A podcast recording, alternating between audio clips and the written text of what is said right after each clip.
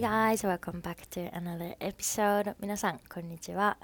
えー、今日もボヤジュスタジオポッドキャストを聞いていただきありがとうございます、えー、今日はなんと私のアパートのランドリールームからお届けしております。っていうのもあのいつもねアパートのリビングルームリビングで、ま、収録してたんですけど多分天井が高いけんかな。結構エコー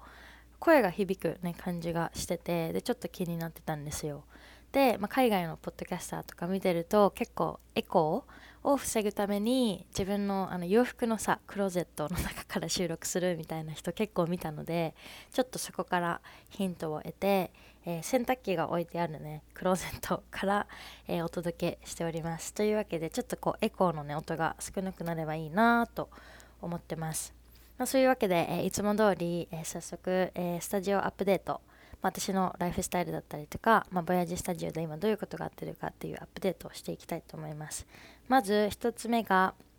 えっと、前回のねドタバタすぎるエピソードを聞いていただいてでデザイナーズクラブに、えー、申し込み申し込みしてくださった方ありがとうございます。もうすでにねえー、っと受付を開始してから、まあ、ちょうど1週間ぐらいかな経ったんですけどもうすでにね、十何人かの方に申し込みしてくださってすごくあの楽しみです。12月1日があのデザイナーズクラブの、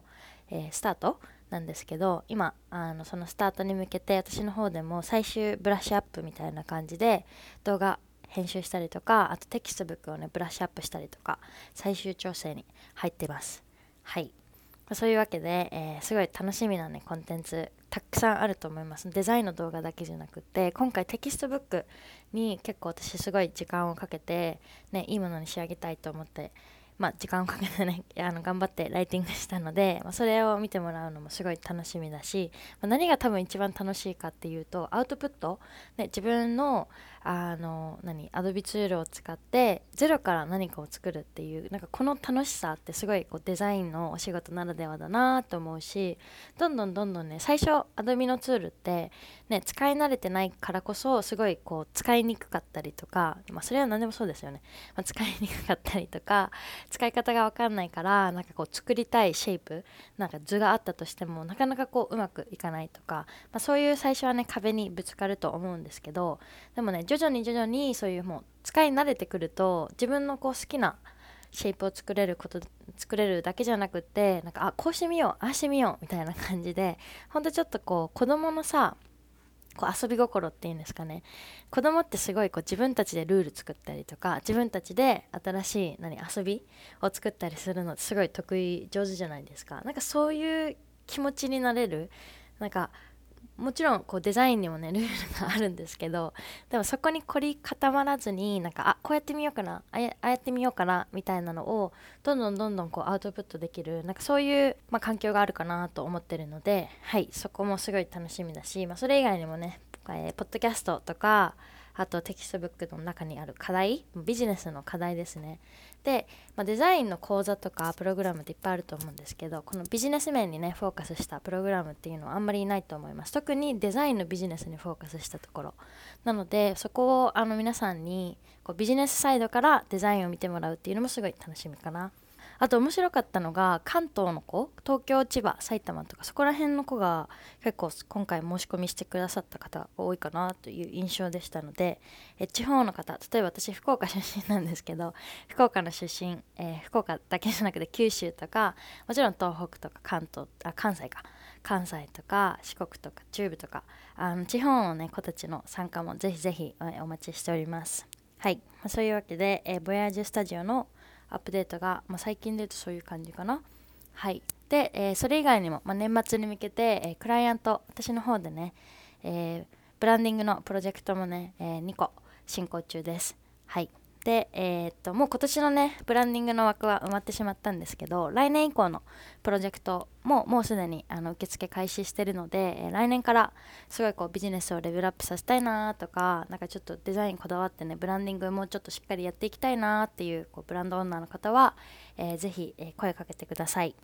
で最近ねあのボヤージュスタジオのえー、ブログの方にムードボードのねデザインの動画をアップロードしました。でこれ別にお金かかんなくてあのブログに行ってもらえれば誰でもポチって再生ボタンを押してムードボードデザインのあのチュートリアル動画見ることできるのでぜひあの皆さんムードボードを作ってみてください。で、えー、っと動画の中でね私が11月、まあ、今月今2022年の12 11月なんですけど、えー、11月のテーマ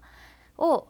まあ、ベースにして、えー、ムードボードを作りました。でえー、っと私の11月のテーマっていうのが今回あ今回？今月2つあってまず前半かな？えー、っと今日が11月の今日何日15か、まあ、ちょうど真ん中か。はい。11月の前半がもう頑張ってお仕事してで後半実は今週の、えー、金曜日から、えー、ペルーに行ってきます。はい。ペルー。でペルーは、えーと南米のね国なんですけど何をしに行くかっていうと念願のマチュピチュに行っていこう行って行ってまいります。ですごいのがマチュピチュ行きますみたいな感じでインスタグラムかなんかかな投稿したんですよ。そしたらさもうこのポッドキャスト3年前ぐらいに始めたんですけども3年前からずっと聞いてくれてるさや、さん。リスナーの方が「あついにマチュピチュ行かれるんですね」みたいな感じであのそうメッセージくださってで、まあ、3年前に何話してたかとか全然覚えてなかったのであのまあ、マチュピチュ行きたいって言ってたんでしょうね3年前にも。でそれがねついにかな叶うんですねっていう風にメッセージ頂いてちょっとびっくりしたのとすごい嬉しかったです。はい。ずっとねマチュピチュは行きたいなと思ってたので、えー、今年のビジョンボードにも入ってたのでやっとあの本当年末ギリギリなんですけどマチュピチュに行ってこようと思います。あとねもう一個楽しみなのがえっ、とフワカチナって聞いたことあるかな？フワカチナっていうそれもペルーにあるねすごいこう砂漠の中に突然ボンって現れるオアシスこう湖とかほらちょっとジャングルがあるようななんかそのオアシスのちっちゃい町がペルーにあるんですよ。でそこもすっごいこうピンタレストとか写真見る限りめっちゃ綺麗でなんかこう非現実的 な場所そうなので、まあ、せっかくなので、まあ、ペルーに行くマチュピチュに行くついでに、まあ、そのフアカチラあとナスカの地上絵とかもね見に行く予定です、ま結構盛りだくさんな、えー、旅行になるかなと思います今回は、えー、9日間、ま約10日かな移動を合わせて、えー、行ってくるのでインスタのストーリーの方で結構その旅行の様子とかもねアップできたらいいなと思ってるのでもしあの気になる方は、えー、ボヤージュスタジオの、えー、インスタグラムをフォローしてくださいね。はい。まあ、そういう感じかな、最近のアップデートで言うと。ちょっとコーヒー飲むね。アイスラテ。ちょっとドア開けますね。なんか酸素が薄い気がする、この 狭いところで 収録してると。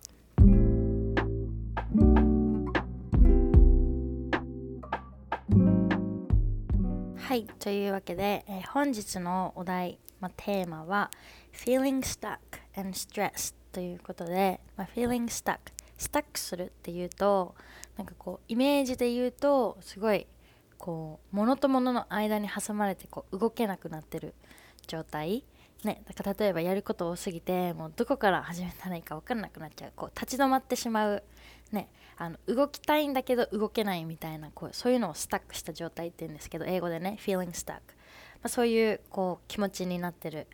時。もしくは、まあ、シンプルにあのやること多すぎてストレスみたいな時、えー、こういう何？経験って多分みんなあると思います。私もねあの最近までそうでした。自分のクライアントのねプロジェクトをやると同時にデザイナーズクラブのコンテンツも作んなきゃいけない。こうとにかくこうやることが多いからすごい何なんかこうわちゃわちゃになっちゃって例えばねこうTo Do リスト書き出してみるもののなんか優先順位もなんかつけづらいし、ね、多すぎてどこから始めようこう圧倒されてしまってねなんかやる気が起きないとかなんかそういうこうモヤモヤした感じ、まあ、そういうのを全部含めてね stuck。あの動けなくなってたんですけど、まあ、こういう経験ってねあの振り返ってみたらすごくいいレッスンだったなっていうふうに思ってで今やっとその何 feeling stuckのその状況を抜けてでやっと何て言うんだろうこう優先順位をつけてね毎日毎日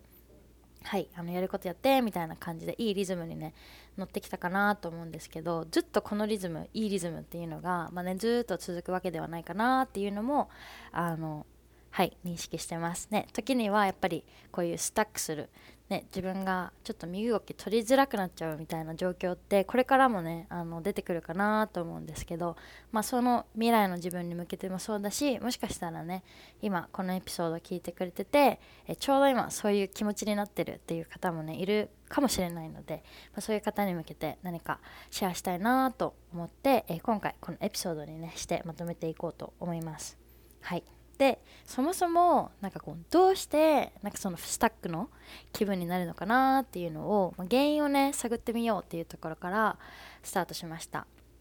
でもちろんねその原因っていっぱいあるんですよ。例えばね一度にたくさんのことをやろうとしすぎるとかなんかこう自分の体調が悪い時に頑張ろうとしてるとかいろいろ原因っていうのは考えられると思うんですけど結構私の中でこれ大事だなとか大きいなっていうこう要因が、まあ、やりたくないことがタスクの中に含まれてる。でそれが例えばライティングなのかメールの返信なのか動画編集なのかなんかこうタスクによってねこうやりたくないっていうとなんか変なこうネガティブな言い方かもしれないんですけど結構こうエネルギーが取られちゃう。すごい大変なタスクが含まれてたりするとまあちょっとやりたくないなっていうめんどくさいなっていう気分になっちゃってなかなかこう動き出せない。でも時間だけが過ぎていくからどんどんどんどんこうギリギリになってやばいやばいやばいみたいな。なんかそういうやりたくないこととかすごいヘビーなタスクが含まれてると結構このスタックの気持ちになりやすいなっていうふうに私の場合はねはいそういうふうに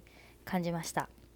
でもしかしたらねあの皆さんもそういうことが原因で今スタックの気持ちになってるかもしれないのでちょっとまずはこうなんで自分がこういう気持ちになってるんだろうっていうのをちょっと向き合ってみてほしいなと思います。でまあ原因が分かったら、ね、それだけでもあなるほどねって思うかもしれないんですけど大事なのがこっからですよね。こっからどういうふうにそのスタックしたところからあのアンスタックその抜け出せるかっていう風にあのマインドセットシフトしたりとか何かしらこうアクションをね、えー、起こしていく必要があると思うんですけどまず一番大事に大事なところ、まあ、まあスタートするべきところがやっぱりマインドセットかなっていう風に思っててで私のね好きなコーチが、まあ、すごいこうシンプルな言葉にね、えー、落とし込んでくれたのが The only way is to go through it. The only way is to go through it. これなんかどういうイメージかというとあの目の前にトンネルがあるのちょっとイメージしてほしくて。でトンネルの向こう側が自分の行きたいところ。でトンネルが例えばすごいこう真っ暗で怖いとしますよね。怖いとか、まあ、ちょっとこう長そうなんか歩くの大変そうとか。でもやっぱりトンネルの向こう側に行くためにはトンネルの中をやっぱりこう突き抜けるのが一番早いしそうするしかない。もちろんこうトンネルをね避けるために山登ってみたいなことはできると思うんですけどそれはそれでまたね新たな労力だったりとかルートを見つける必要があるのでやっぱり一番手っ取り早くてやらなきゃいけないのはもうその目の前のトンネルを通り抜けること。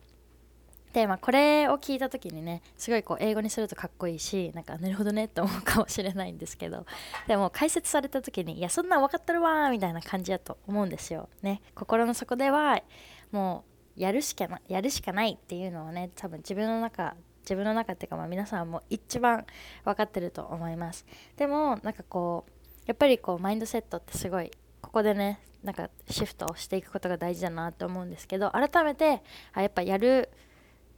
こやるしかないやるんじゃないなっていう風に改めて認識すること。でそれと同時にやるしかないならじゃあどういう風にやろうっていう風ななんかこう視点が見えてくるんじゃないかなっていう風に思っててなんかこうやるしかないんだけどできる工夫はあると思うんですよね。工夫。でここがすごいこうポイントかな。なんかただがむしゃらに頑張るっていうよりかはあの、まあ、やるからどういう風にやろうっていう風にちょっとこう視点をクリエイティブに、えー、持ってほしいなと思います。で、えー、私の場合、まあ、そのスタックしてる内容何をやらないといけないかによってできる工夫っていうのもあのたくさんね変わってくると思うんですけどちょっとこうジェネラライズして、えー、一般的にできる工夫っていうのかな、まあ、結構いろんな場面で、えー、使える工夫っていうのをちょっと私の方で書き出してみたので、え紹介していきたいと思います。まず1つ目が、えっと Find a new routine Create a new routine かな、え、これが何かというと新しいこう習慣っていうのを、え、見つけることもしくは作ること。で、え、私の場合ね最近までずっと本当いつからだろう半年以上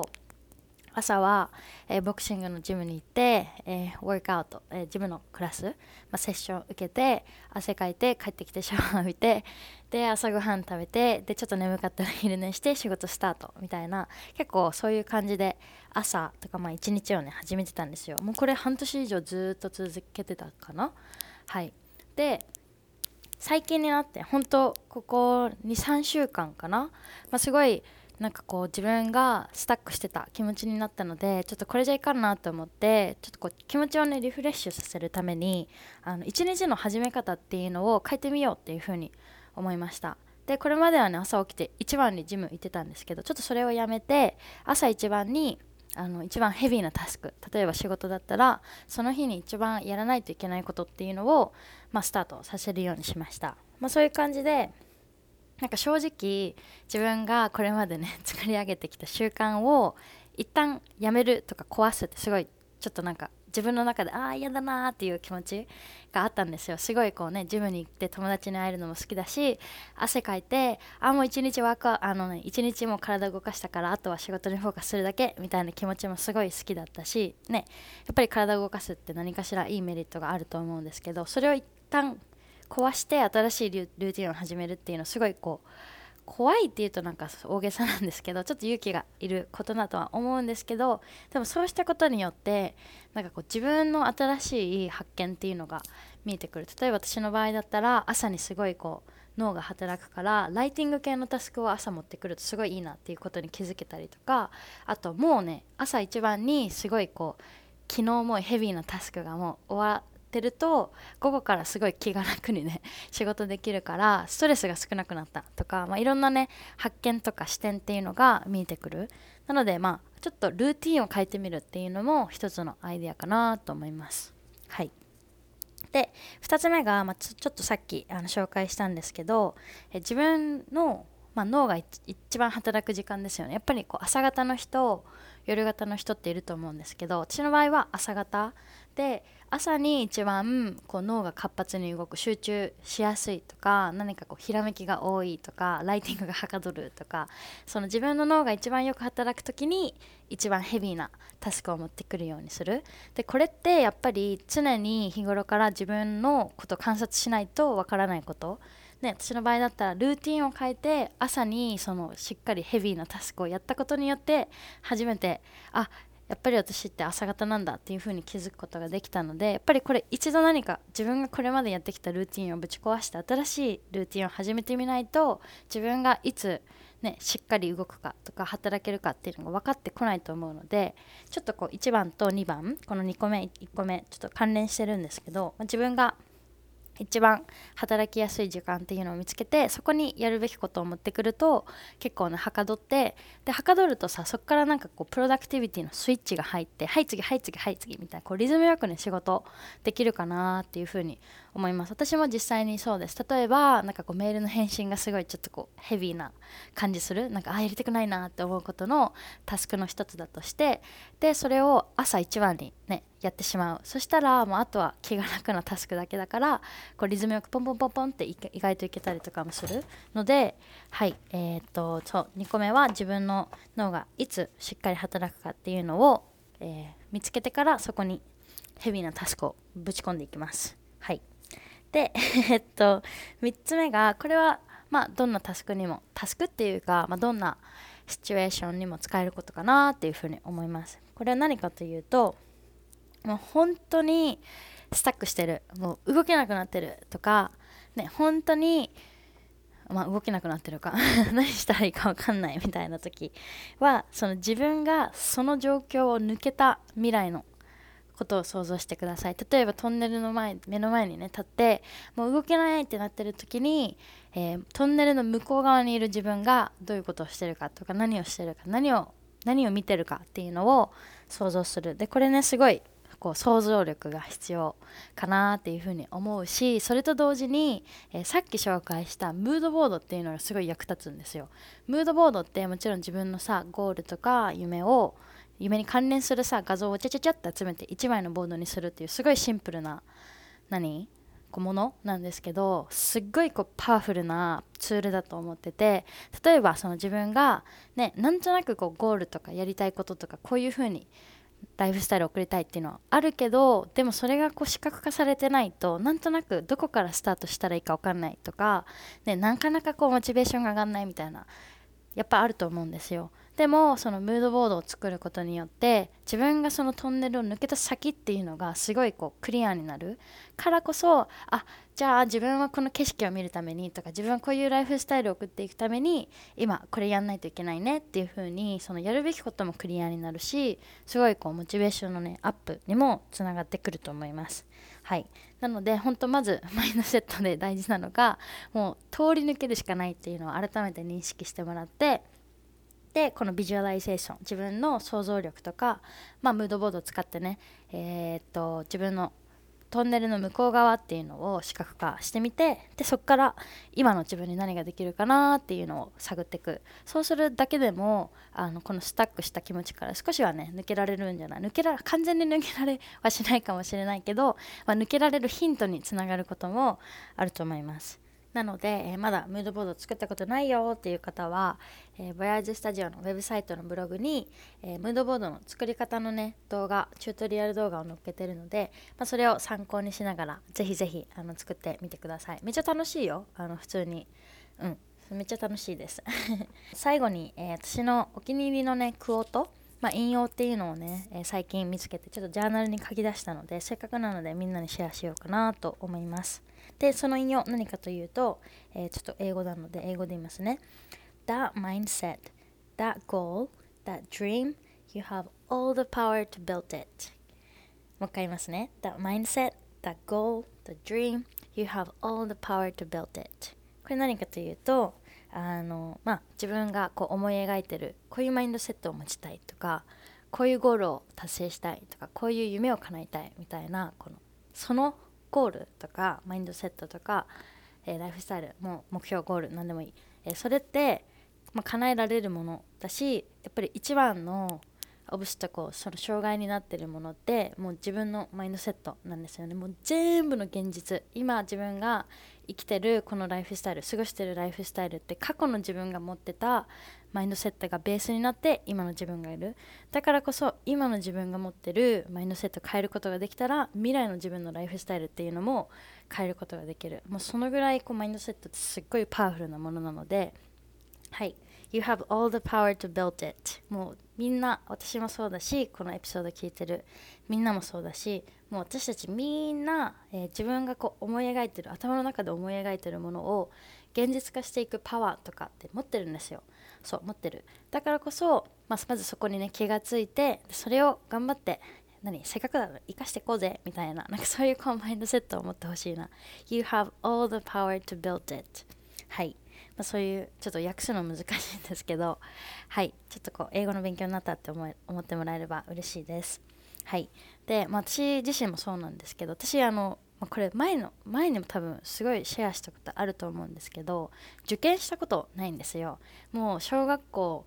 5年生4年生からもうずっともう10歳の時からバドミントンずっとやってきてでねまあ小中は公立の何地元の学校行ったんで小学校中学校行ったんですけど高校受験大学受験でも両方さバドミントンっていう、まあ、スポーツを使って行ったから本当に受験勉強もしたことないし日本の大学入ったらさ一度入ってしまえば日本の大学ってもう勉強せんでいいやん、まあ、そういう感じで私の場合もうスポーツしかやってこなかったからこそ全然こう勉強してないでもそんななんかこうスポクラ出身のスポーツクラス出身の私でさえ、ね、アメリカに留学することもできたし今こうやって自分でビジネスを始めてフリーランスデザイナーとして、ね、自分のこう理想だったライフスタイルっていうのをこう何実現することができた。でいまだに信じられない時あるんですよ。なんかえうちなんか自分に対してえこんな学歴ないのになんかよく自分ここまでやってきたなってこうふとねなんかこう感謝を感じる すごいなって感じる時あるんですけどでも本当これって別にね受験し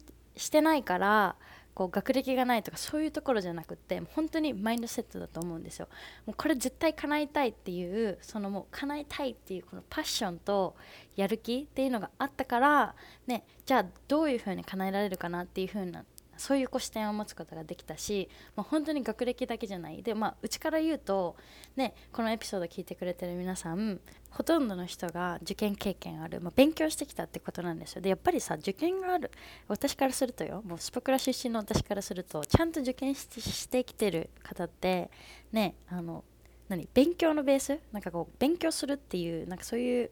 なんだろうねいいベースがあると思うんですよ。そういう習慣がある机に向かう習慣があるとか努力する習慣がある。それはもうせっかく受験とかねこれまでの学生生活とか社会人経験っていうのをつけ通して身につけたんだからもうそのベースがあるってことは本当にあとマインドセット変えるだけですごいこうパワフルなジャーニーを進むことができると思うんですよ。そうだからなんかこうスポクラを別にねなんかめっちゃこう下げるわけじゃないけど でも本当スポクラ出身の私からすると受験されてきた人ってすごいこう努力してきたんだなって本当リスペクトを感じるしなんかそれを持ってるもうすでに持ってるからこそマインドセットをね身につけてでその自分の夢を達成するぞっていうなんかそのモチベーションだったりとかその一歩を踏み出してもらうとすごくこう人生が大きく変わってくるんじゃないかなと思うんですよ。だから本当に不可能なことってないんだなっていうふうに思います。もう全部マインドセットから始まるから、まあ、そういった意味でちょっと最後このね私のお気に入りっていうかまあ最近見つけてジャーナルに書き出した引用っていうのをね紹介しました。でみんなもこの言葉のパワーってやっぱりねすごいすごいと思う。あのもうボキャブラリー足りてない。すごいすごいんですよ。だからあの別に英語じゃなくてもいいんですよ。日本語でこの言葉素敵だなとかすごいこう自分を持ち上げてくれるとか上げてくれるとかプッシュしてくれるって思ったものがあったらジャーナルとか、まあ、携帯にメモしてもいいよ。なんかこう常にアクセスできるところに置いておくことによってたまにこう振り返った時に